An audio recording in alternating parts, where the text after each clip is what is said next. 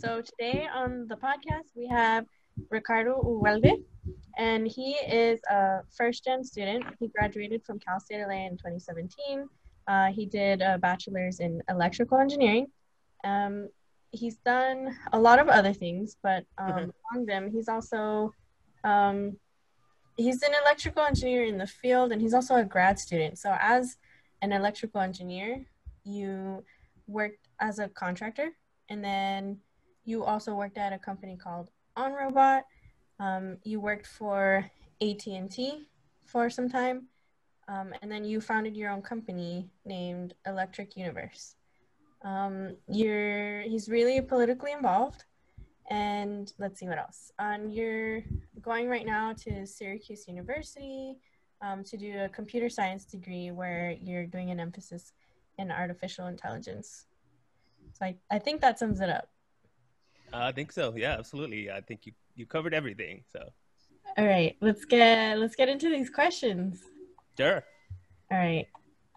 So, first question is um as part of your bachelor's degree that you did at Cal State LA, you also did an English lit minor.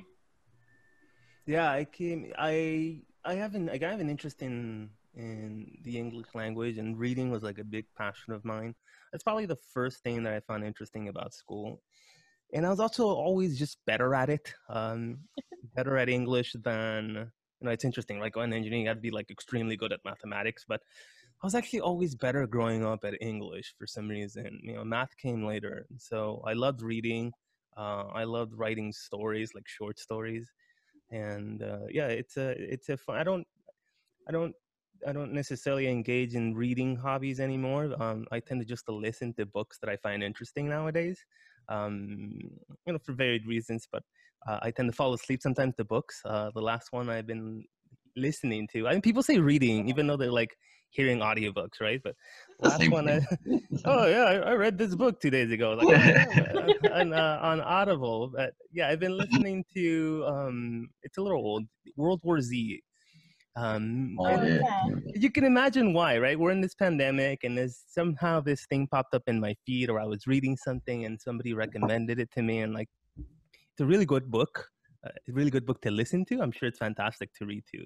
Um, but yeah, it was it's really fun and interesting considering what we're going through right now. And there's a lot of like eerie similarities in in terms of like the things that are discussed in the book and like stuff that's happening right now in the pandemic. So it, it's always you know it's always interesting to, to read or hear listen or listen to something that's uh, relatable to your life right now so. do you have like a like an author that you're particularly fond of I do. Um, well, before this, most of the time I spent time reading just like science and physics books. Of course, right? What an engineer. Oh, yeah. um, but like I think the, the, the very first book that I ever and I'll give you an author. The very first book I ever really, really, truly felt passionate about that was not like uh, that was scientific was this book called Visions by this author named Michio Kaku, Dr. Michio Kaku. He's a physicist, and the book talked about the book was written like sometime in the late 90s or something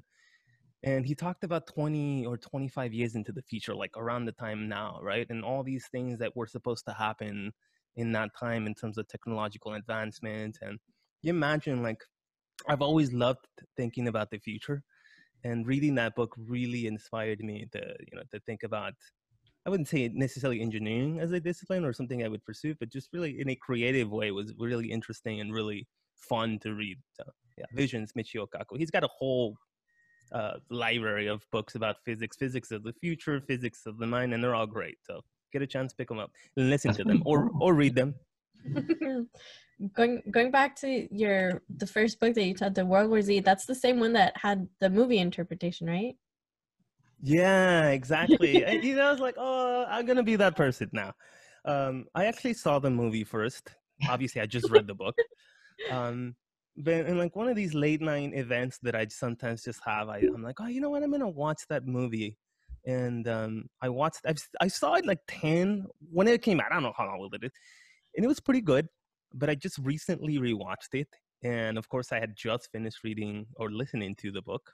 and uh, it was an interesting movie. It was an entertaining movie, but I'm gonna say in this instance, I'm gonna be that guy. The book was better than the movie. Better? Yeah. I feel like usually I agree with you there. Me personally, I I usually think that the books are better. It's just like they can fit so much more yeah. about the story in there.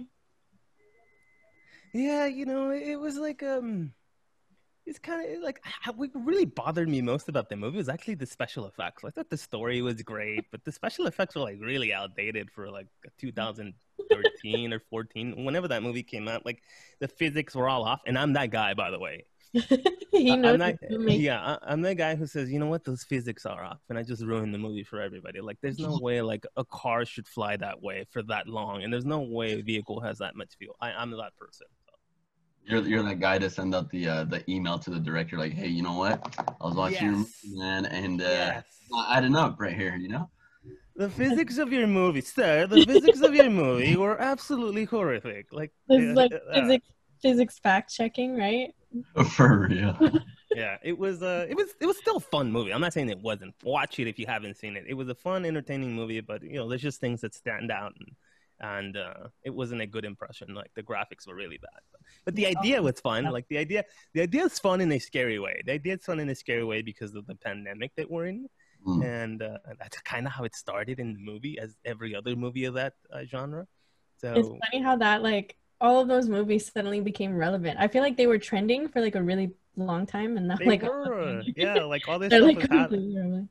the Netflix, right? Like it was like a bunch of like what was that pandemic on Netflix or some other movie? Walking Dead was coming out roughly around the same time. Mm-hmm. Like, Yeah, Walking Dead. So all that stuff was like really hitting it big, and obviously right now it's more relevant than ever. Or at least it's interesting. It gives you a perspective on reality. All right, so we're gonna get a little bit more boring. Sure. All right, Depends who you talk to. Depends who you talk to. depends who you talk to. Yeah, I think a lot of people will find this um, informative. So I, the next question is, um, so like during your undergrad, I know like a lot of students, um, they're kind of in this point where they're deciding what kind of STEM career they want to have. I know for me, like I was actually between doing mechanical engineering, and I kind of still like I think about it a lot, and I'm just like, man, I should go back and get my ME degree. Um, but I was between mechanical engineering, uh, mathematics, and computer science for a while. Right. So for all those students who are kind of like just starting out, or or they're in in the middle of like their EE degree, what would you say are the topics that you actually still like use or were really helpful to you at some point in your career? The topics, like you mean, like specific courses or, or topics that were covered in classes that I think are most Yeah. relevant right now as Yeah. an electrical engineer. Yeah. Uh, I'm going to say circuit. Uh, with circuit with uh, Professor Tabrizi was really important. Like you have to be able to uh, understand. Yeah, th- the shout out to Professor Tabrizi. She's, I think she might remember me. Uh, yeah, circuits. Um, what else? I'm thinking about how it took three tries for Juan to pass that class. Dang. Other- Not. uh, Should I not say that? um, what else? I want to say the um, most of the programming classes. Uh, I took a, a C plus plus class. Obviously, extremely, extremely important. I mean, depends. Like if you if you wind up being an electrical or software engineer, like C plus plus is a language you're definitely going to see. So that was one of the most useful ones. Um, you know, it's an interesting question. Like I've asked this, I've I've been asked this question before, and I always feel like yeah, really, are those the only two courses that you found like you you know that are useful for your professional career? And I, I think it has to do with what you wind up doing, and um, and really, it's not just the subject matter that's really important, right? And I'll say that I like to say this like it it teaches you, or I feel like it expands. It, it, how do I put it in the words? Your your brain grows. Um, it may not be necessarily a topic that's you know extremely relevant to what you're working on. There's electricity and magnetism, or some some, some course that uh, you know that covers like really really deep subjects. You may not need it immediately, but the fact that you sat through that for like 11, 12 weeks or whatever uh, the time is, and and really grew your brain in a way that it wouldn't have otherwise if you hadn't taken that course, right? and eventually at some point you know the, the stuff that's covered in there in some way or another comes back and you see it um, professionally. Uh, you're having a conversation with somebody or maybe a machine needs to be purchased and it's always something to fall back on right? And furthermore on this topic of this the question of mathematics always comes up right um, especially when you're dealing with like if you're tutoring kids or, or anybody else in general that's taking a math course well what am i going to use math for? Right? Like oh do you use math every single day? Like what's that for? And again it's the same thing. It's not just the fact that you may or may not use mathematics in your everyday career right? You may you may not. But it's the fact that you know you you sat there and you guys can relate to this and you solved like you know enormously long and complex problems and it took a while to understand them and, and write them down and then committing all that to memory and you know, what i'm saying is like it teaches you uh, if you don't have it already it improves a work ethic that you know you may otherwise not have developed on your own right? And um, that's one of the most important things i gathered from really all the courses in the discipline you know not just any specific one ee class or one mathematics class so, did i Yeah. answer your question Yeah, for sure. I was a I was a math tutor for both like K through 12 and at some point like I did a couple of like private calculus lessons and stuff like that, but that was a question that they used to ask me all the time and I would always just tell them the truth. Like I would tell them honestly, like if you're not going into a STEM major, you're probably never gonna use this math. again. Yeah and absolutely it's, it's hard to tell people that but i mean it's like at the end of the day you know like there's certain things that going through the struggle of learning it does help you. And then as part of requirements is like i don't know i feel like it's kind of just an important topic to like know that you can like you you know that you can figure it out Absolutely. Like, I mean, it's like you guys in your everyday life, like you're just dropped with something on your lap and somebody's like, just, hey, do this. Know, Whoa, what do I fall back on? Like, I, I tend to fall back on like, hey, come on, this is challenging, but is it as challenging as those math problems for like, that I used to solve, like, you know, 20 steps for one problem? Uh, is it that complex? Maybe it is. Maybe it's not. Maybe it's a little more complex, but at least I have that in the back of my head. You know, hey, I was able to do those. Why can't I solve this? Yeah, it's definitely. I think it's definitely like how you mentioned, Ricardo. It's that discipline that you gain from it. Um, I think a lot of people mention like those math courses are- Right. are filters for students when they're actually going through their um, through their undergrad, where, whether they can make it or not, and it teaches you that problem solving characteristic that helps you throughout engineering, right? Being able to be patient and continue to progress and continue to go forward and try to answer the question. And if you can't do it, then you know that's the whole basis of, of engineering, whether it's electrical, civil, mechanical, computer. You have there's problem solving all the time, and that mathematics courses definitely teaches you that the hard way for sure. It does. And again, it's like, hey, you know, are you going to, uh, let's say you didn't do so well the first time around, are you going to develop the work ethic to do better the next time, right? Or are you just going to quit, essentially, you know? Yeah. And the reality is, like, some people quit.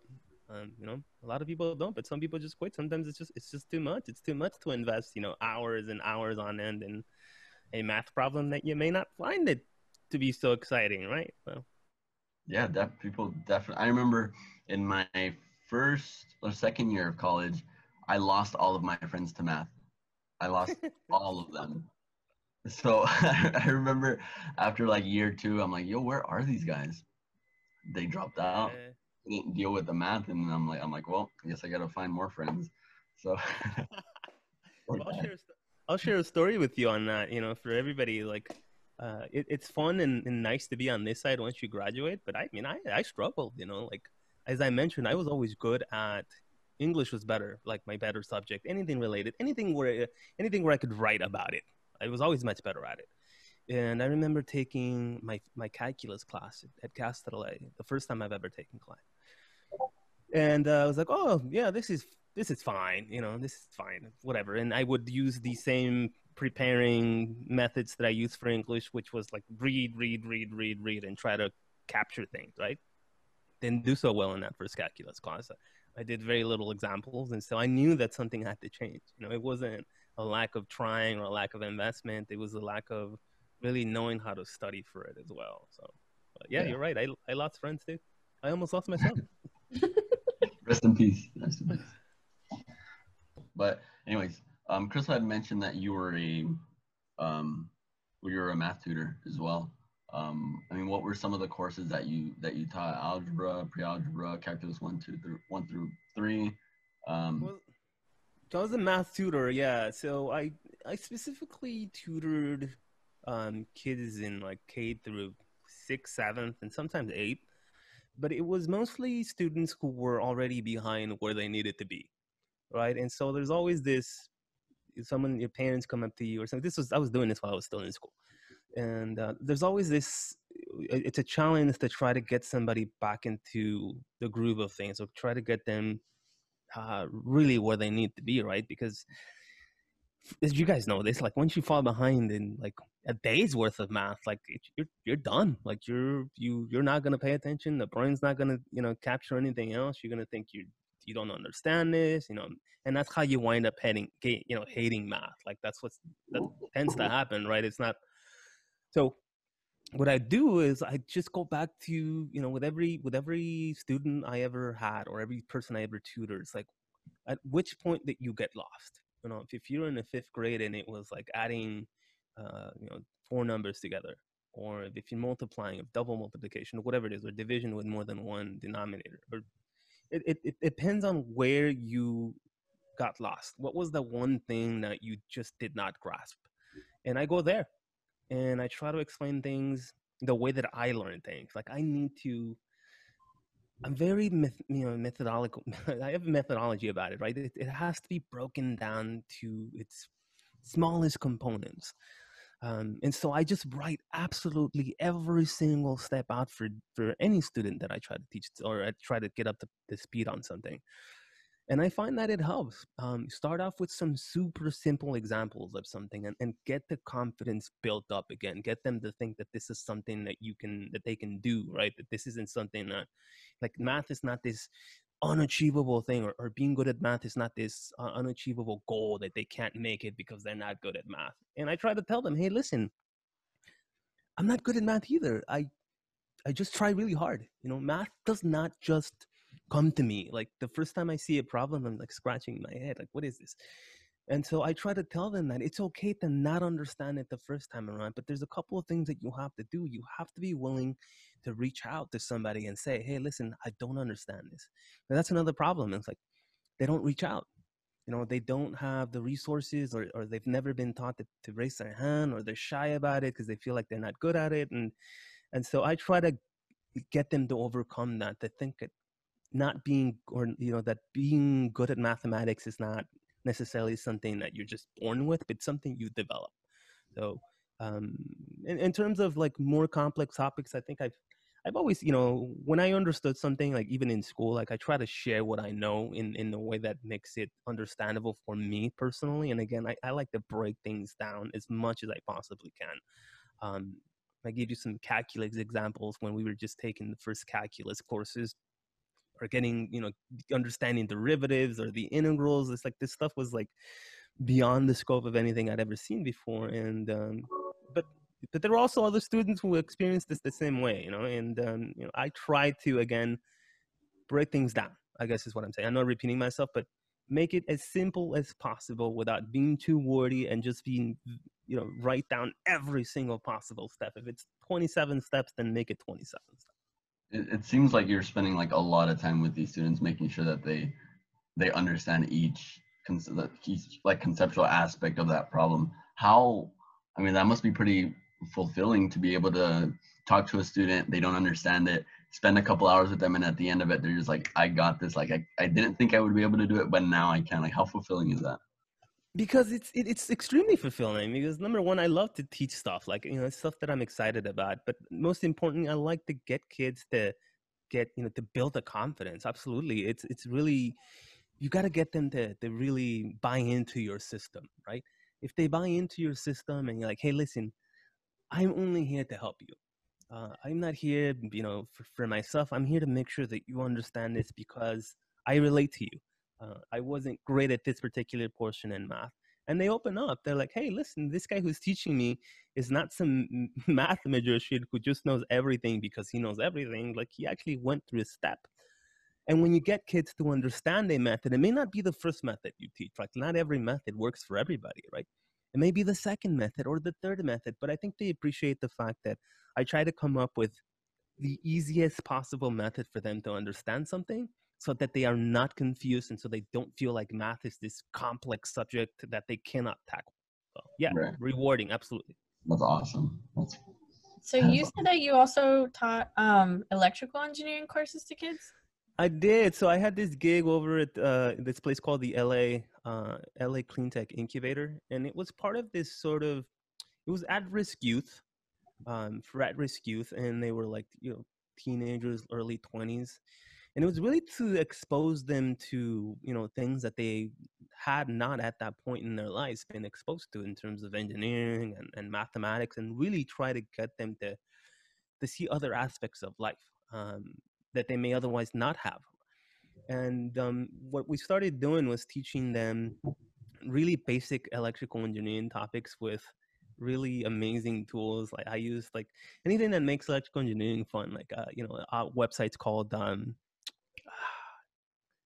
uh, EveryCircuit that literally shows you circuits and LEDs. And everybody loves to work with LEDs, right? It's this fun thing that you get to do. like putting some LED, turning an LED, uh, it's like seeing light still amazes me. Like hitting a switch and it's like, oh, wow, there's light, right?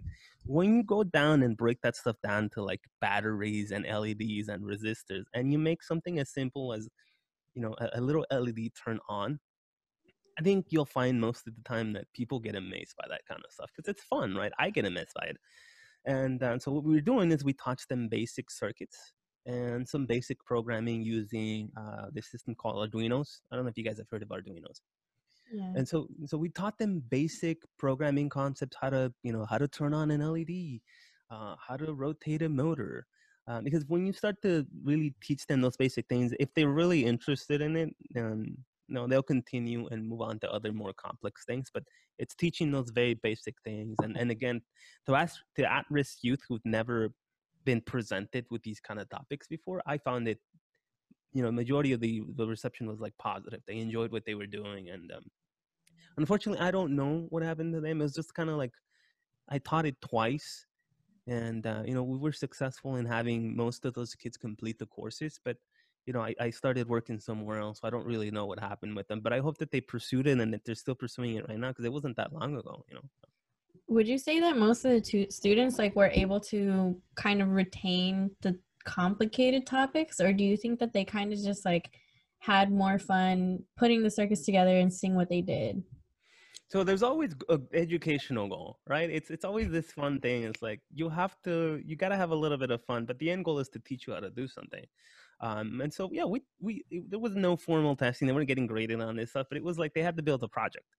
And mm-hmm. so I think most, most of the kids that finished the projects themselves would tell you that they understood what they were doing. Uh, maybe not initially, but, you know, understanding about Ohm's law or, or some basic law like that, uh, or basic uh, programming in Arduino, how to create a function, how to create your own function, how to you know manipulate the program to send the information over to the microcontroller. Could they do that kind of stuff on their own? Did they learn those topics? I'd like to think so. I mean, they they demonstrated it with their projects, but after you know after the projects themselves who knows i don't know if you know if, if it's if you're not something you're, you're using you again you might forget about it but when we finish them, I would say that most of the kids that finish those projects did so with an understanding of what they were doing and not just following along or being guided by my, you know, heavy-handed guiding by me, like, hey, push this, push that. It's and you can see because they answer questions, they ask questions, or they get stuck somewhere, and just give them little hints, or or really you point them to where they can find resources to figure something out, and um, yeah, we interrupt this interview with an announcement that we're having a See's Candy fundraiser. So you're able to ship anywhere throughout the US, and the link is on the description and on our website under active fundraisers. The profit will go towards competition and resources for aspiring STEM students, and it ends December 4th. Send someone holiday joy today. What like what would you say are the topics that they like doing the most? Was it um like i know that, that the point of the course was for them to to remember what they were learning but as far as like what like they had the most fun doing in terms of kind of inspiring them to continue going into the rabbit hole that is engineering or STEM? Like, what do you think really like really gets them involved and gets them like lit up? What would get them involved, or what what got them the most excited about the things that we were teaching? Because I Yeah, can tell you what, what wasn't excited? what wasn't the most exciting was I would say, um, they, they weren't too excited about listening to the lectures per se. Like obviously, like this, they want to they want to manipulate stuff. I think where they obviously the, the transistor is extremely important. So I was teaching them how to use the transistor as a switch so that they could uh, a power MOSFET so that they could uh, manipulate other electronic devices that required more power than the Arduino needed, right? And so I had to get a little bit more technical and theoretical so that they understood. And I was drawing like schematics and and things of that nature on the board. And it's so like, you, you start to lose them a little bit because it's not uh, tactile; they're not actually touching anything. Um, but if you relate that to you know if, if what you're drawing on the board is then something that they're going to go and do um, that always helps uh, and obviously it's a struggle right? Not everybody always grasps the topic at first. Um, but if i can give you an example of somebody named um, henry. One of the kids name was henry. And um, you know he was really interested in growing plants indoors. And it was something that he just wanted to do. He didn't know how to even consider to begin how to control how much water his little plant got or how much light simulated sunlight his plant got and when he realized that the things that we were talking about in the class essentially a microcontroller the arduino and a little bit of program and some other mechanical devices like a, a solenoid valve and again the power MOSFET. And he started to put these pieces together, and he's like, "Hey, listen, I wa- I had this idea of making this plant system," and I'm like, "You know what? You can do all that stuff with this controller here. You can even set it to have timers so that you don't water the plant ever, or you can have it have sensors in the soil so that it measures, uh, you know, the uh, the amount of water that the soil has, and and then it starts to water the plant for you." And that stuff started to click in his head, right? And he didn't know everything about how to program initially, but he was one of the ones that finished the program with the project and lo and behold he finished this project and it was something he was really proud of uh, but again whether or not they continued with it is you know it, it's Up not i don't i don't know i don't know you know you can only do your, your best, right? Like do what you can now and hope that it sticks so that long term they're they're able to continue on it. Um, so sort of kind of to steer back into sort of your career path. You worked for, um, I mean, you've worked for a smaller business, smaller companies. You worked for larger companies, uh, a company like OnRobot and and AT and T. How do you compare that sort of um, working for larger companies compared to smaller ones? well full disclosure here uh, i worked for at&t for a grand total of eight days and, and, and that's going to answer a lot of what you're asking me right now. But the reason for that is because I went from being essential and, and, and being needed and and uh, doing everything on my own and like being a really critical team member to just sitting at a desk and uh, I hated it. I hated working at AT&T. I, I thought it was, you can see this, uh, and it was so boring. There was like, there was so many, th- I'll be honest, I, I don't even think I got my own laptop in those eight days. Like, Wow. I don't have a laptop yet. And I was like, well, you got to go down to this first floor and they got to set you up with the software. And I sat there for three or four or five days just trying to get a laptop. My God, it was ridiculous. The- You know, the, the, what is it? The, what's, what's the process? What's the, you know, this procedure called? It's just so, so much bureaucracy at a larger company like that. It was, I needed to ask for permission to do this. I needed to ask for permission to do that. The software package needs to be installed by these people. You got to go down to the first floor to get that done. I'm just like, when do I actually get any work done here? And, and what am I supposed to do? And, and that's going to go on to the next part of the question. That was a technical project management role. I had no idea what I needed to do because I was stuck with a really poor manager. I'll I'll just be honest. No one's gonna see this. It was a really poor manager, and it was a really poor experience that led to a really positive experience. But to answer your question, eight days. Eight days I was there at a larger, at a larger company. Now at a smaller company, OnRobot, my God, I was needed. I was loved. I was uh, appreci- appreciated. Hey, go go go talk to uh, Ricardo about the you know that electrical engineering problem you have, and uh, it's a much different atmosphere. I think I enjoy more, honestly. I enjoy more um, the fact that things need to get done, and you're the person to do them. You know, the expression is you have to wear different caps every day. Like you, you might be working on solving some engineering, some electrical engineering challenge today, and you might be asked to just help a mechanical engineer finish something else another day. And I love that. I really do. I, I love the fact that it just gives you the ability to be at a lot of different places uh, every single day. It's like it's it's cliche to say, oh, every day is different, but it really was that way. Every day was different. Every day was exciting.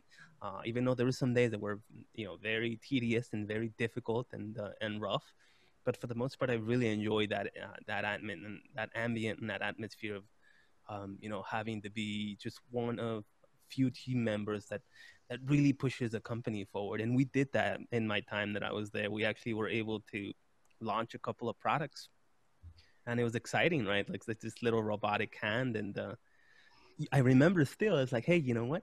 I remember the days when this robotic hand wasn't working, and uh, and then and you're the electrical guy and this is an electrical thing and it's like well here you go figure it out and it's all on your shoulders right and this pressure of, of meaning like this doesn't sound so exciting like people are going to say and all this pressure of meeting the deadlines is really on your shoulders and whether or not the project uh, or the product gets launched is uh is, is up to whether or not you will you know come up with a solution in time so i find it exciting i know i'm crazy I, I, totally, totally get it. I mean, the only experience yeah. I've had is working for a smaller company. I've always wondered, like, hey man, working for a larger company, like how cool and interesting would that be? But the, that being having the ability ability to wear those different hats, oh my goodness, it is so nice. It is so nice and re- refreshing every day to be able to do something like that. So I'm I'm glad uh, I'm glad you were able to find some sort of peace at OnRobot as opposed to these at AT&T well, to be honest, I actually left OnRobot for the AT and T gig. So there's uh, oh. oh, well, I didn't know what working at a big company was like. Right? Yeah, no, you know, as a technical, you know, I figured, hey, you know, I developed some really great, you know, hard electrical engineering skills. Like, what is there to do as a technical project manager? And I was intrigued by it. So, um, I, you might not be asking or thinking about asking this. Like, do you regret it? I don't regret it. I, I, think it was a decision that you know I, I really considered thoroughly before I left. Even though I loved OnRobot, I felt like I felt like I, I accomplished what I needed to accomplish at that company, even though I was only there 12 months a year. I felt like you know I got us to where I needed to go. Well, I got us to where we needed to go. Obviously, as part of the of a team, but but I was a critical member to that team, and I just felt like I needed uh, something different, something else. I'll play the devil's advocate. I feel like I'm the only person that has worked so far in kind of a larger company. Um, Aerospace Corp is pretty big, and they've they've been around for a really long time. So yeah, I guess to the people kind of like wondering what the difference is, there is. I would agree with you. There is kind of like a lot of layers that are involved in like stopping the project, the movement of the project. Like you. Right. You kind of have to depend on other people in different places and figure out how to navigate like who am i supposed to ask for this thing it's like something similar actually happened to me i didn't have a work laptop for like a week. I had to go like pick it up but and they oh, what am i supposed to do? Yeah they had me on a virtual desktop for some time because i didn't know oh. that i was supposed to get a laptop. But my my boss had already put in the request and the thing is that like the request just gets fulfilled like whenever the it department like figures it out like yeah. decides sounds- to get back to you. But at the same time, I do kind of feel like it's really interesting because of the types of projects that we do. Like they're because they're bigger, um, you do kind of end up doing work for some pretty big names and it, so that's that aspect of it is pretty fun so like even if you are kind of playing a smaller part in this project i feel like the, the projects that you are contributing to end up being like this really cool enterprise software that that gets used by a lot of different companies. But I don't know if that's different in like electrical versus mechanical and, and computer science. Like my job is computer science development like job. So I mean I think I still like it though. But I can see like the fun of kind of the rush of like having working at a smaller company, and I've thought about it too sometimes, like just trying out different things. Um, Mhm. Because you do get a lot more, I think, freedom in how you're gonna implement stuff. But uh, I don't know. I feel like it's it's probably good to learn both and see kind of where that takes you. But you did um you wore several hats, right? So like before you even started working on OnRobot, you were a contracting electrical engineer for different projects. So like tell us about how different the job is for like being a contractor and being a lead engineer. I guess we we can kind of skip the technical project management. Yes, like, let's let's do that. but but at least let's compare like I don't have much to say on it on there. I don't I don't have much to say on. Hey, you cut this part out. You know what the best part of my day was, and I maybe I shared this with you. Was like staring at the because it was in you know in uh, uh El Segundo where we talked about this. I had an amazing view of LAX, so that was the best part of being a technical project manager. was the view. I would have sat there and waited for that laptop a little longer. Uh huh. Maybe they should have gotten me my laptop. I guess. But. but yeah so like let's let's compare the the contractor job versus being like a lead engineer because i feel like a lot of people are kind of like they're going into ee or they maybe they're graduating and they're applying and th- as undergrad i feel like they don't really tell you i even for computer science like that was my experience they don't really tell you like what the differences between the jobs are um so for somebody Right. who's like, starting their career like what's kind of like or and you can actually go into different types of careers like you don't have to stick to the ones that only you've experienced, but based on people you know or like your network, kind of talk about the differences between the jobs. Like for somebody who's completely lost and doesn't really know, like they're getting the degree already, but they don't really know like Mm, what they're yeah. getting. Yeah, I mean, I was on that boat, and that's why I did that. It's like, well, you know, the year is 2017. and I just graduated as an electrical engineer. Fantastic. What do I do now?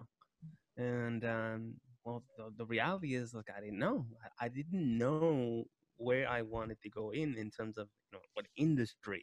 You know, I'd been to the careers fairs at Cal State LA, and and I'd done that stuff, but working for the power company didn't really interest me. Um, working for Raytheon didn't really interest me. Working for, uh, you know, uh, other companies that show up to um, LA didn't really interest me. And I don't know, like maybe I didn't really know what interested me, right? So again, I, I was really lucky to have met this person um, in in my senior year. I actually met some folks at LACI, the Los Angeles Clean Tech Incubator, and I knew that that place had a bunch of different small companies, right? And it was a beautiful place, and um, the idea of working there was really exciting to me. And so I reached out and I said, "Hey, listen, I just graduated. I'm an electrical engineer now. Like, is there anything that uh, you think I can help you out with?" And like, I think the first couple of or like maybe the first contract I got at LACI was like putting data together. Uh, just crunching data. Like I don't remember exactly what it was, but I remember like somebody was like, "Hey, you're an electrical engineer. You're good with numbers. Like I need somebody to sort through some data." And I was like, "Okay, I guess I can do that for a bit." And I did that for a couple of weeks, and all of a sudden I started to talk to more people, and and, and then, hey, you're an electrical engineer. I have a need for this kind of project. You think you can do something about this? Or hey, you're an electrical engineer. Or do you also do software? Can you work on this kind of project? And I still didn't know where I wanted to do, but I was faced with the opportunity of like at least you know trying out a bunch of different projects, and I knew that none of these roles were were full time gigs or anything like that, but it was still engineering experience that I could put under my belt, right? And so I said, yeah, absolutely, I'm a contractor. What can I help you with? And uh, one of the most exciting ones I actually worked on um, was working on this bottle, this this mechanical, you know, like a no spill water bottle that had like a solenoid inside. So when you would tilt it, you wouldn't spill any water, and, and thought it was fantastic. And I met the uh, the guy who uh, who started that small company called Lid at LACI, um, and it was fun. It was just this fun little project I worked on. I also had an opportunity to work on uh, some stuff for uh, it's called escape rooms. Can you imagine working on escape rooms? This is great. This is fun stuff. And so me and a, a couple of other contractors worked on, you know, some escape room traps, and uh, that was really fun and exciting. What else did I work on there? Uh, I had an opportunity to work uh, with a company that was building this this machine that was going to inject hydropolymer in the grass so that when you watered or when it rained, this hydropolymer absorbed this excess water that the grass didn't use, and it would later, you know, or gradually release it so that you saved water, right? And so tremendous ideas. And so I, I was just exposed to a lot of different things and a lot of different companies at the incubator, and it gave me an opportunity to really think about more of what I wanted to do. But one thing I knew from working at the incubator was that I really enjoyed working in small companies. I really enjoyed working, uh, you know, with the smaller teams, which, which I found really exciting because that's really what the incubator was. I like the idea of being one of the founding members of a company that could potentially go on to do great, exciting things with the product that you're creating, right? And so that's what I really enjoyed most. And that's really, I, I think, what I gathered from my initial time as being a you know a, a, recent graduate with you know with with uh, no real direction i should say but i feel like i'm very lucky like not everybody gets you know those kind of opportunities and i know that i sought them out um, and i know that i also networked and i reached out but i still feel lucky like it, it's still this this thing where i remember like wow you know i really was you know i found a gig that i enjoyed like almost instantly you know even it was uh, it was nerve wracking, of course. You know, it, it, it always is being a contractor. It's nerve wracking. You don't know how long the contract's going to be, or or whether or not they're going to like what you designed, because uh, that's happened. You know, somebody doesn't uh, quite enjoy or understand or, or, or like the the product that you developed based on you know their requirements. That's that's always something you have to deal with. So, yeah. did you did you work with like a contracting company? No, that? no, no, no. I just did that on my own. Um, oh, so that was wow, just nice. okay.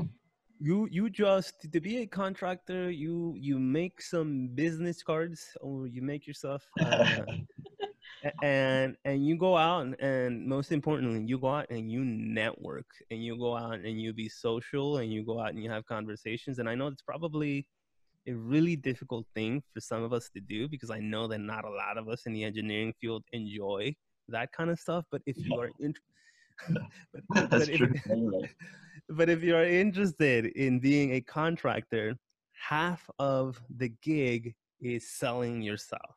If you can't sell yourself, you know, no one's gonna hire you. If you're not out there looking for work, having conversations with people, exposing yourself to, you know, to, to potential uh, employees, or potentially paying gigs, it's not gonna happen. You know, you can't just sit around and, and expect that someone's gonna you know call on you. And so yeah, you gotta you, you gotta be out there. You gotta be a little bit of a salesman. Did you ever a little bit of a salesman? Did you ever think that there were any other projects that like you wouldn't be able to finish that you got as a contractor? Like, what if you what if they they started paying you and like you totally like bombed it? Like, what do you? no, uh, there's definitely contractor. Well, look, when you when you are, I'll tell you this. I'll, I'll, share a story with you. It was me and a couple of other engineers who actually graduated from Cal State LA as well. I'm a couple of mechanical engineers, and we were all contractors on this. Uh, I landed this this this contract with a uh, a very small theater company that wanted us to make them a rotating platform that was automated and electronic and I was so excited, like, oh my god, I, I did it! I landed it. You know, they want they they we went over to the theater and they showed us what they wanted, and you know, obviously I showed up like tie and looked as engineer in my mind as I could possibly look. And sure enough, you know, they were willing to trust us with this project, right? The only thing is that they wanted it done in like 30 days or some some ridiculous deadline.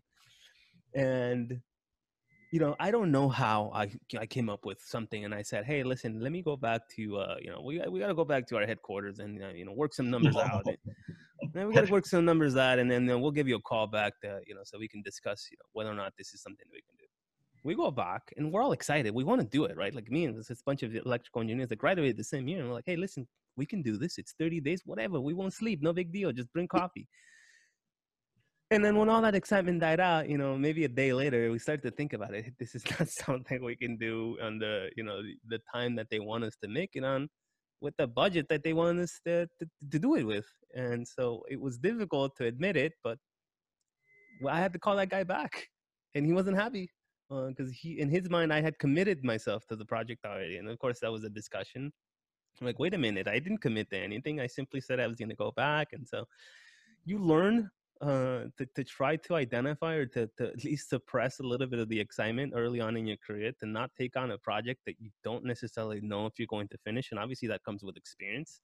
Um, but yeah i mean i made that mistake and almost i mean could you imagine taking on that project and, and they wanted that thing done in 30 days and we needed 60 and we didn't realize that we needed 60 until you know day 2020 or something? It would have been terrible. I would have been like dying of stress. So um, but yeah, it was a uh, it was an interesting thing uh, to, to start that way. So.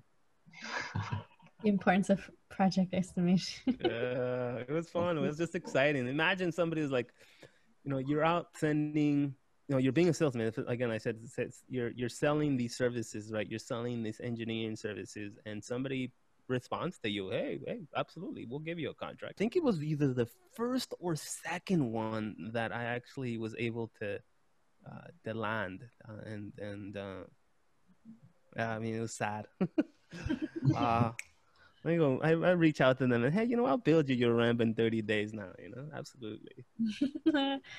um, so compared to like your lead engineer job, I guess probably the like I feel like being a lead engineer is not something that people feel like they can do as like an entry level job, right? Or like coming fresh out of undergrad, right? Yeah, that was an interesting one. Absolutely. Your, your experience definitely helped you with the lead engineering job, or was it kind of like unrelated almost? I, I think it has to do more with your attitude. Um, it has to do with your personality more than anything. If you obviously skills are important, um, but I say that because uh, it's always stories, right? So I, I, I was going to start at OnRobot, and I was going to work under a senior engineer, which is what I wanted. I wanted to, so, to work under somebody who had more experience than I did. You know, I thought it was an exciting thing to, to be working on these projects, but I also looked forward to having a more senior guy because at the contractor gigs, I didn't have a more senior guy. You know, it's it's just I land. I had to. We all had to learn things on our own. So I, I wanted that. You know, a little bit of mentorship. So the week before I, I I'm set to start, this gentleman sends me an email to tell me that he's quitting and that he would like to have a handoff meeting with me, me, the junior engineer guy who's just coming in. And I'm like, what do you mean you're quitting? I haven't even started. He quit the Friday before I started. I started on a Monday. And so I, I had maybe, if, if I'm honest with myself, I had maybe about a month cushion uh, where it was like, hey, you know, you're you're the new guy, you know, start with these projects. You know, we know we just graduated a year and a half ago, and we understand. You know, do this simple uh, board. Uh, if you need help, you know, we might try to help you out, or reach out to some other engineer that's around here. He might be able to help you out. And and I got about a month cushion, you know, as the junior guy. And then things started to get real serious around month two. Then they started to, hey, you know what, figure this out you know you're the engineer guy you're the electrical guy here and again it, it, it it's a matter of like sink or swim I, I could have very easily cowered it and say, you know, I don't know how to do this. You know, I just, you know, I, I don't have this kind of experience. You know, can we bring somebody else in? But I didn't because that's not my personality. It's not who I am. And so I try to resolve the issues that we were having, whatever they were, you know, in month two. Even though I didn't have the most amount of experience, I had tremendous research skills that I pride myself on um, tremendous YouTube videos, of course, tremendous everything. There's a lot of resources out there for you, and I've met some engineers along the way too. Like I'd met senior guys who I could, you know, text or call, and they wouldn't charge me for their opinions on things. And so, and that all goes with being, you know, with marketing yourself, with with making yourself available to other people. You network, right? They might not hire you, but hey, I use these, you know, these older gentlemen who were, you know, 30, 25 30 years of experience in the field and if, when i had a question that i felt was worth their time after i'd spent some time researching i couldn't quite figure it out i'm very thankful that they were always very willing to help me out. And so to answer the question about being a lead guy i, I don't think that you um, it, it has to be a mentality. And you know you can get into like lead versus senior. I think they gave me the lead t- title because i didn't have the experience to be a senior guy but I was the only electrical engineer who mm. would be willing to take on the task that they were handing out. And so I got lead role as opposed to a senior role. But to be a leader, what do you need to have? I think you need to just you know try to be the best possible engineer and uh, and try to be a team member and try to help other people out and understand that the task is not this solo task you know it's it's a team effort and um yeah it was an it was an interesting time too being a lead the lead guy at the at Onro because it was really I was lead engineer from the day I started. I just nobody mm-hmm. really called me that until you know two or three months in mm-hmm. when when i started to when i started to really feel confident about what i was doing right? After spending hours and hours and hours and hours i didn't sleep much by the way so if you're looking to be a lead guy early on in your career just something something's gonna be sacrificed so. like advice for undergrads like i know there's different concentrations you can go into like signals you can go into like embedded systems like what are right. what are kind of those branches like where do those branches land you in the real world? Um, I, I considered being a CS student before I went into computer engineering. What was uh, your? You said that you did computer engineering specifically. Was your concentration? That was the concentration I did because I liked both software and hardware, and so I knew that you know I got a little bit of both as a computer engineer. I, I like to know how the innards of a computer work, not just you know, I don't find power like to be the most exciting thing. I didn't want to emphasize. I didn't want to focus or have my concentration in power. It's again, I didn't want to work for the power company. It's, I, I wanted to, you know, I took a, a discipline or rather a concentration that I thought I would enjoy more in, in a professional career. That's how I that's how I chose computer architecture, but also because I was really into graphics cards and, and really into like com- computer chips and those are topics that are covered in those classes in those course uh, in in the in the coursework for to be a computer that have the emphasis as a computer engineer. Uh, and yeah, that's it's helped out professionally, but absolutely, I I went that way because it was either pure CS or pure or a little bit of both, and so that's why I chose computer engineering. And and to a degree, that's why I do CS now because I, I, I got a lot of electric. Obviously, I'm still an electrical engineer with an emphasis in in uh, computer architecture. So most of the coursework was the bulk of electrical engineering topics with a little bit of CS topics. Well, now as a graduate student, it's just pure CS topics, which I thoroughly enjoy. So, yeah, it's a whole like the comparison between like what your undergrad concentration was and like where that's going to take you in a job. Because I like, I don't know personally too much. I mean, I could tell you about computer science, how like right going into mobile app development is vastly different from doing like pure like software or like management kind of like project management is like really different. So, yeah, well, you know, I, I can talk about one class. I, I don't remember the name of it, but professor's name was Parvana, and it was you were dealing with a microcontroller and you were being taught how to program it. Well, guess what you do as an embedded systems guy? You're, you're programming microcontrollers, and there's inputs and there's outputs in this class, and you got to manipulate the little LED. Remember, I was talking about the LEDs. And so now in, in, that class, you're programming the little microcontroller to, to turn on an LED or, or, you know, or to spin a little motor. And there was a project where we had a little fan that we needed to turn on. Well, that kind of stuff is so relatable in, in the embedded systems. Well, sometimes people mm-hmm. just want you to turn on a fan with a with a microcontroller. Maybe it's not a little fan, it might be a gigantic fan. Matter of fact, I turned on a fan with a microcontroller earlier today. So there you go. So now, now that we kind of talked a little bit about you know you working for other companies and you getting you know your contractor gigs and stuff like that, mm-hmm. um, I think a lot of people want to hear about, especially myself, is you starting your own business, which is you know Electric Universe. Um, right. I think most of us as engineers in the back of our head are like, man, it would be pretty cool to kind of start our own company, whether it be automotive, electrical power, whatever it is. So can you tell right. us about how you sort of started thinking about, hey, this is something I want to do and and uh, how you went about it.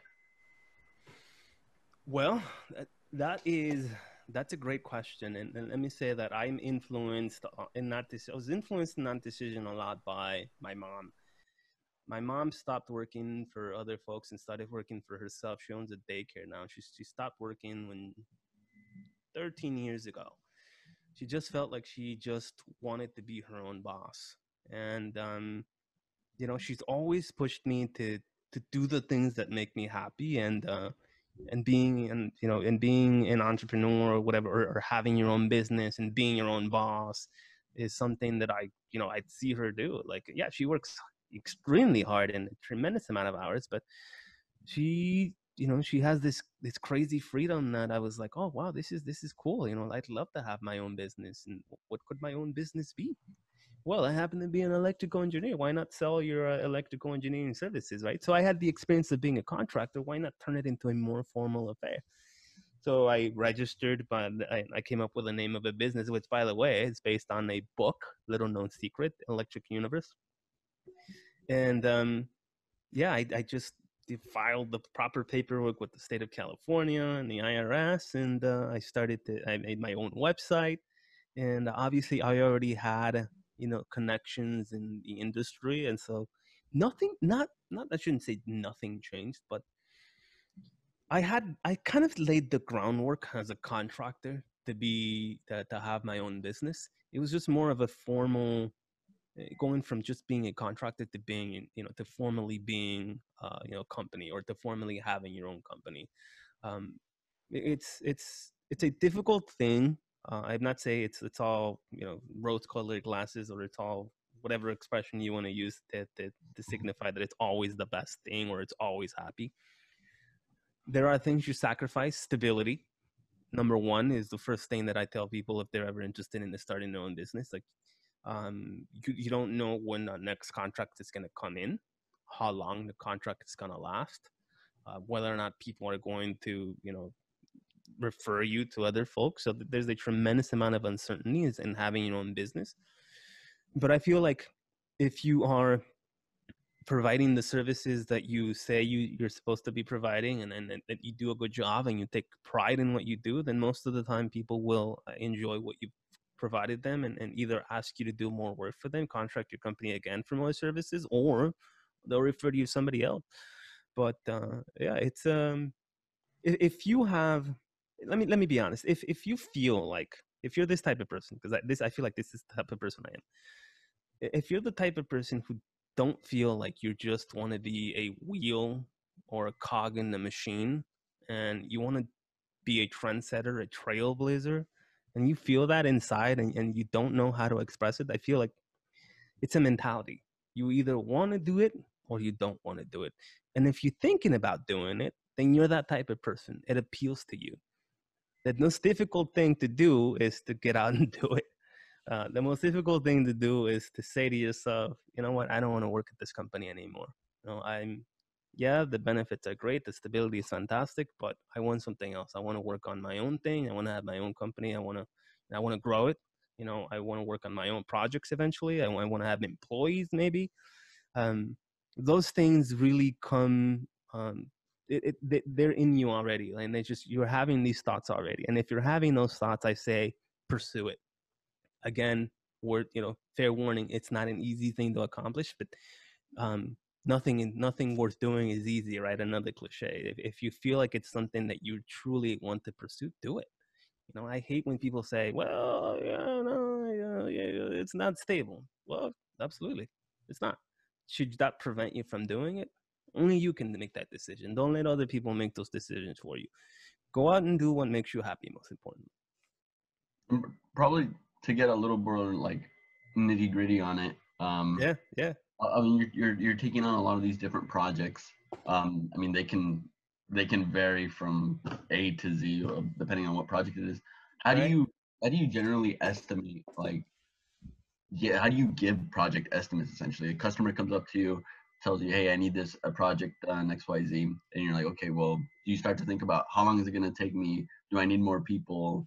Um, things like that. So how do you sort of generate an estimate for that for that customer? It's a great question. Well, you have to be aware of what skills you possess, where you are, what your strong suit is, um, what is not, um, whether or not you actually bring need to bring in uh, other team members. Do I need a more experienced software guy? Do I need a mechanical guy for these kind of projects? You you have to be you have to make those. This Obviously, it's your company. You have to make those decisions yourself, and so you, we always want to be honest about all these things. I'm always honest about it. Hey, listen, uh, let me look at this project. Uh, let me see what I can accomplish in the amount. Let me see first and foremost whether or not I can accomplish this in the amount of time that you want me to accomplish with, under the budget with the budgetary constraints that you're asking me to do it in, and also, but also me making some money off of it as well, right?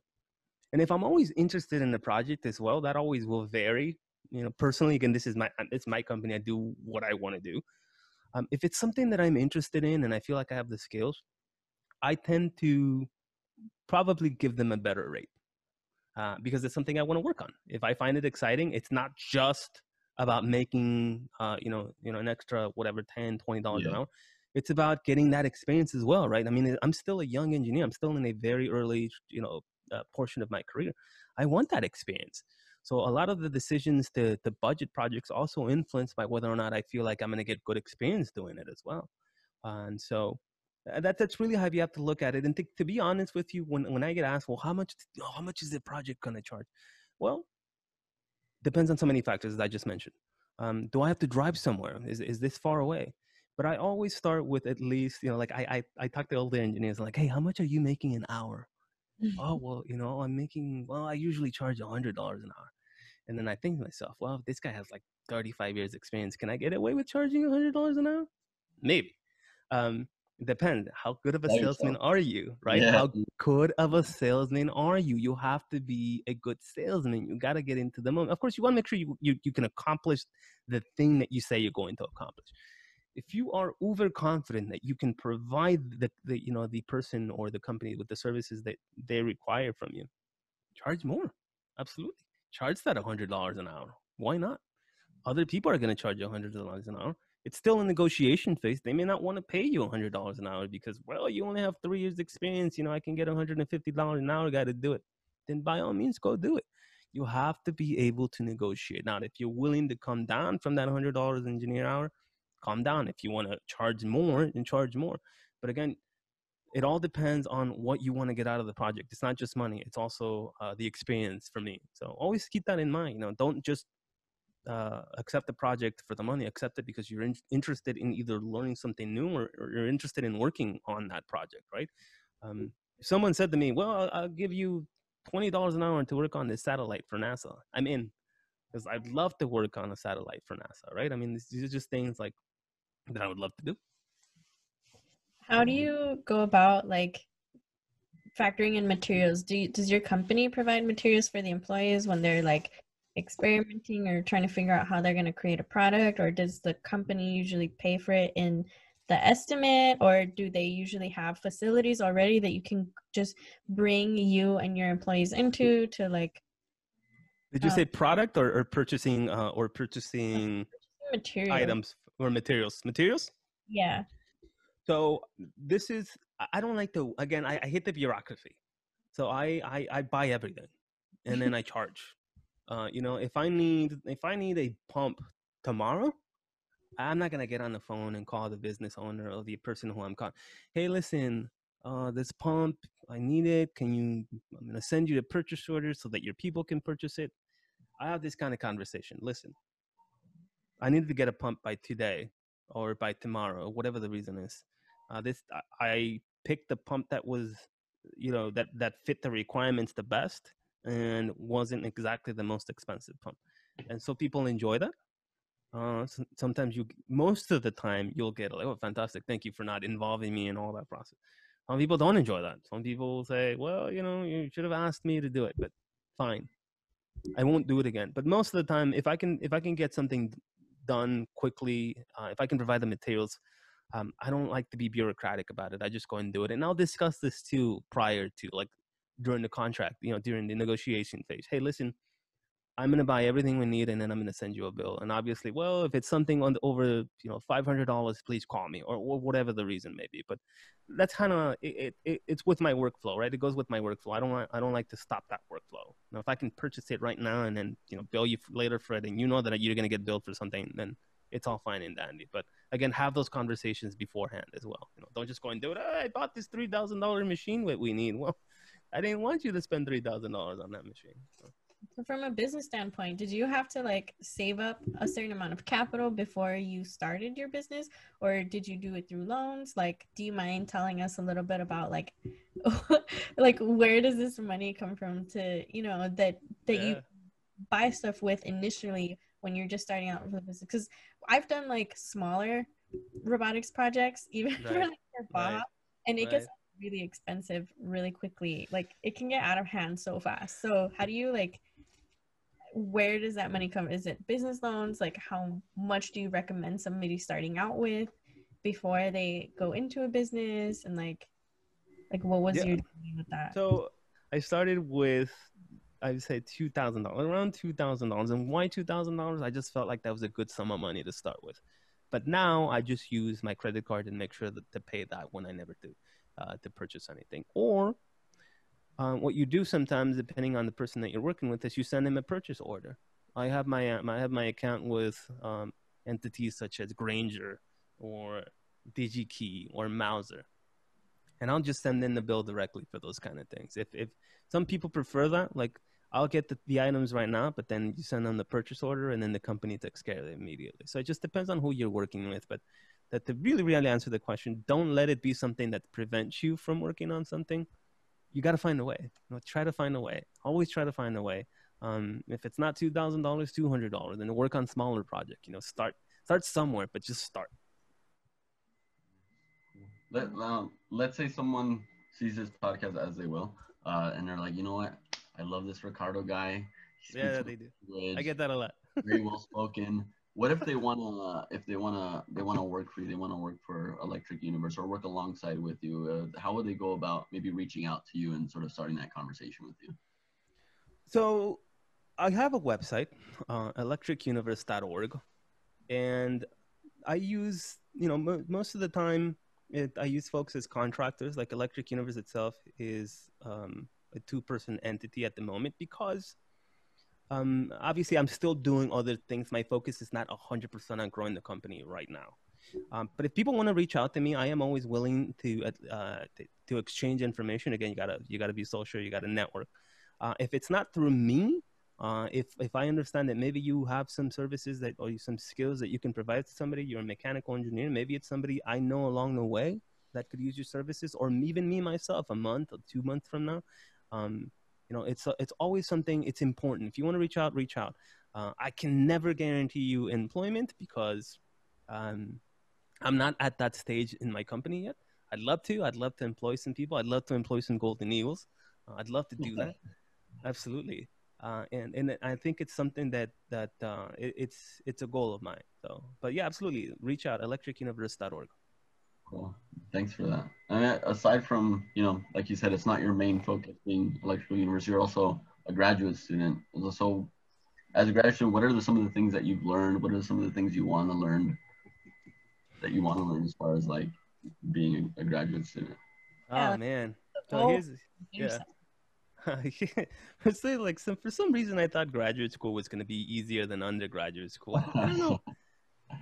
I don't in know my what you- mind, in my mind, that made sense uh, through finding a school, through the application process, all the way through about the first or second minute of my first class. Uh, and I realized, well, this is not going to be easier than undergraduate. I thought it was going to be easier because it's less units, but my God, it's hard. It's not easy.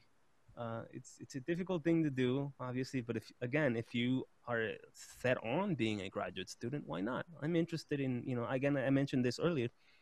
I wanted that you know that that pure emphasis in CS because it's something that I thought I would enjoy. Uh, you know, I, I considered being a CS undergraduate, and I didn't do it because I went with computer architecture. Uh, yeah, computer engineering. Sorry.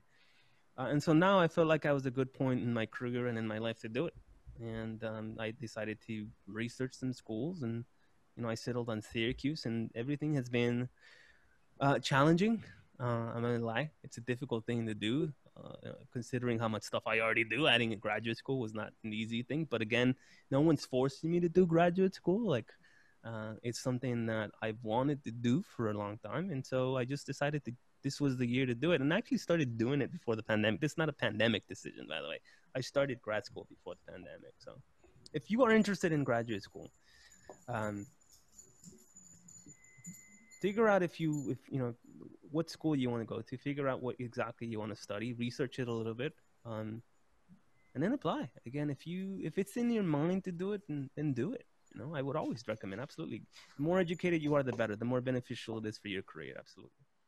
What do you think that your thesis is going to be on, and like how are you going to use what you learn in either your business or your projects? Ooh, in graduate school? Oh my goodness, absolutely. Uh, I mean, every uh, Syracuse, it's, it's all project based, and so I am touching things that uh, I already implement. you know, with Electric Universe, I'm building apps. I'd never really built apps before, believe it or not. And so one of the things that they teach you here is mobile application development, and it's difficult to understand and difficult to learn, but it's really fun once you do. And now it's like, well, now I can now hey, Electric Universe provides applications as well. Mobile app, mobile, mobile app development with Electric Universe. uh,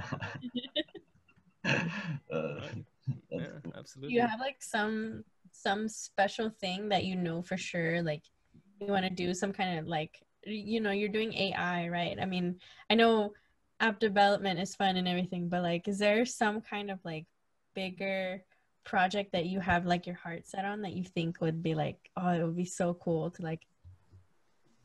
Yeah. So, um, in terms of projects, I think that what I really here's here's what I really want. Like I've thought about this a lot.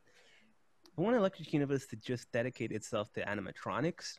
Um, because I really enjoy animatronics, and that's always been the goal of Electric Universe is to, to build my own products. Right now, we function as, uh, you know, a service provider, but the goal is to make it uh, to branch out and actually do animatronics, right? And so, a lot of the programming I'm learning here, uh, you know, focuses on C sharp. I'm C sharps, C uh, which is really useful. Now I've used C before, but my God, they go into much greater depth than uh, I don't think I would have until probably later on in my career, or, or gained the experience or the skills that I have uh, just from having to solve you know problems in a very formal way here at Syracuse.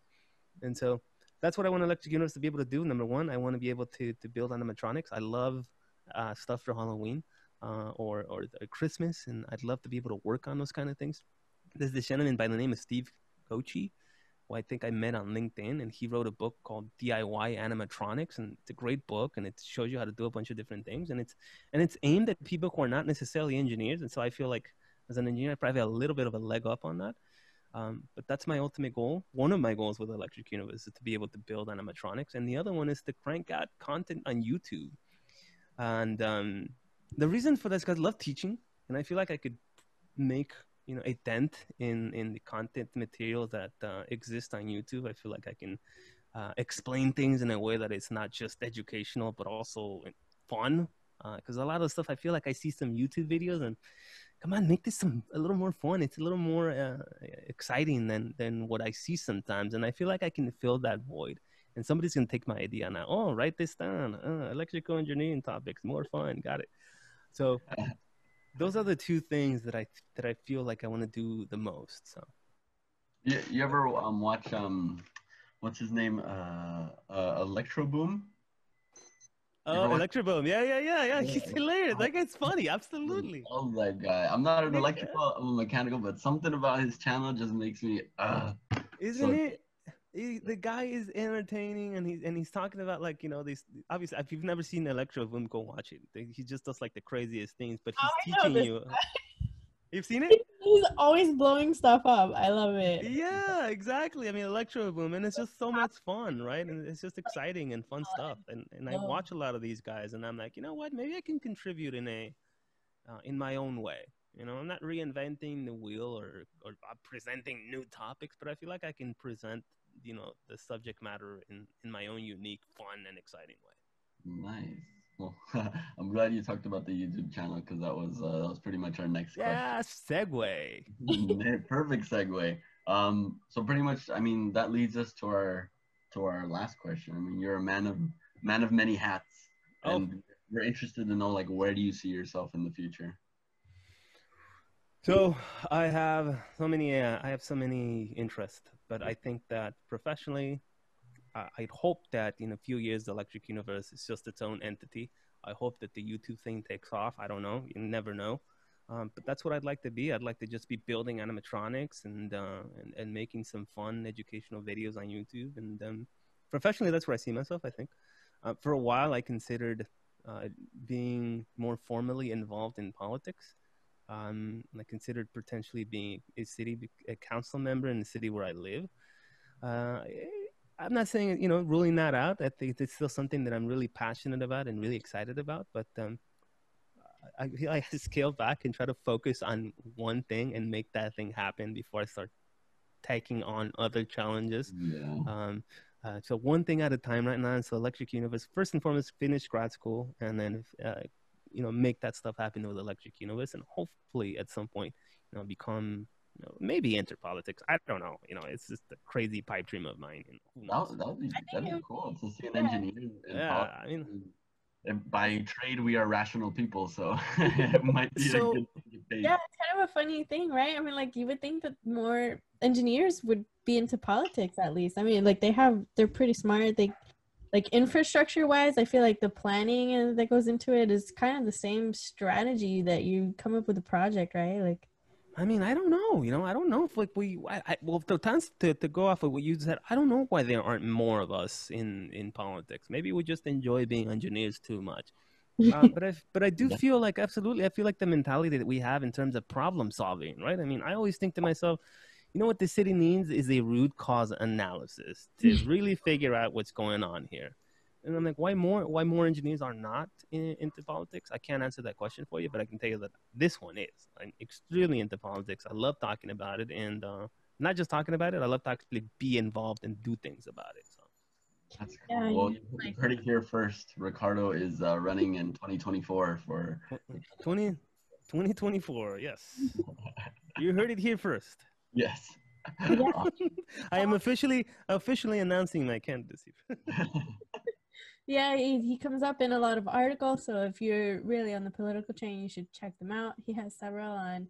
Let me see. I have the links here. You come out on the LA Times. You came out on. yeah, I did. You know what's funny? Here's the. This is super related. A gentleman reached out to me. Another electrical engineer uh, reached out to me based on his latest uh, LA Times article uh, that I, you know, that was in, and he, he he was having we were having this conversation like why more engineers are not into politics. But it was interesting because I'd never met this gentleman. He just looked me up online. He found the website and he sent me an email. And so there you go, two electrical engineers talking about not electrical engineering but politics. That's cool. Yeah. There's a lot of like ethics stuff that goes into it too, but we'll we'll stay away from that conversation. For now. For So- now, yeah, absolutely. Yeah, hopefully we'll we'll get an update from you in the future on how your company is doing and after you graduate and well maybe, you know, Electric Universe will be another big name. Big If name. there's one thing you can count on is me talking. I'll, I'll gladly join you guys again. This is always fun to me. I always love talking to you know other other engineers, but also other Golden Eagles. Thank you for you know talking spending some time with us, Ricardo, and um, this has been Staying Muddy Podcast episode is this episode six? I lost, I lost count. I'm losing count. I, I think it's six, episode I think six. it's episode six. No. Awesome. Cool. Thanks, Ricardo. Really do appreciate it. Oh, absolutely. Anytime. I appreciate you guys inviting me. Cool. Thanks. Thank you for listening to Staying Muddy Podcast. I'm Mr. You can follow us on Twitter, LinkedIn, Facebook, Instagram, and TikTok with the handle Castle Baja SE. You can also check out our website, Cal State Baja SAE, if you want to check out more stuff about our team. And we also have some merch on there as well. You can also join our Staying Muddy Podcast subreddit if you'd like. Thanks again for listening. See ya. The views, information, or opinions expressed during the Staying Muddy podcast are solely those of the individuals involved and do not necessarily represent those of Baja SAE and Cal State Los Angeles.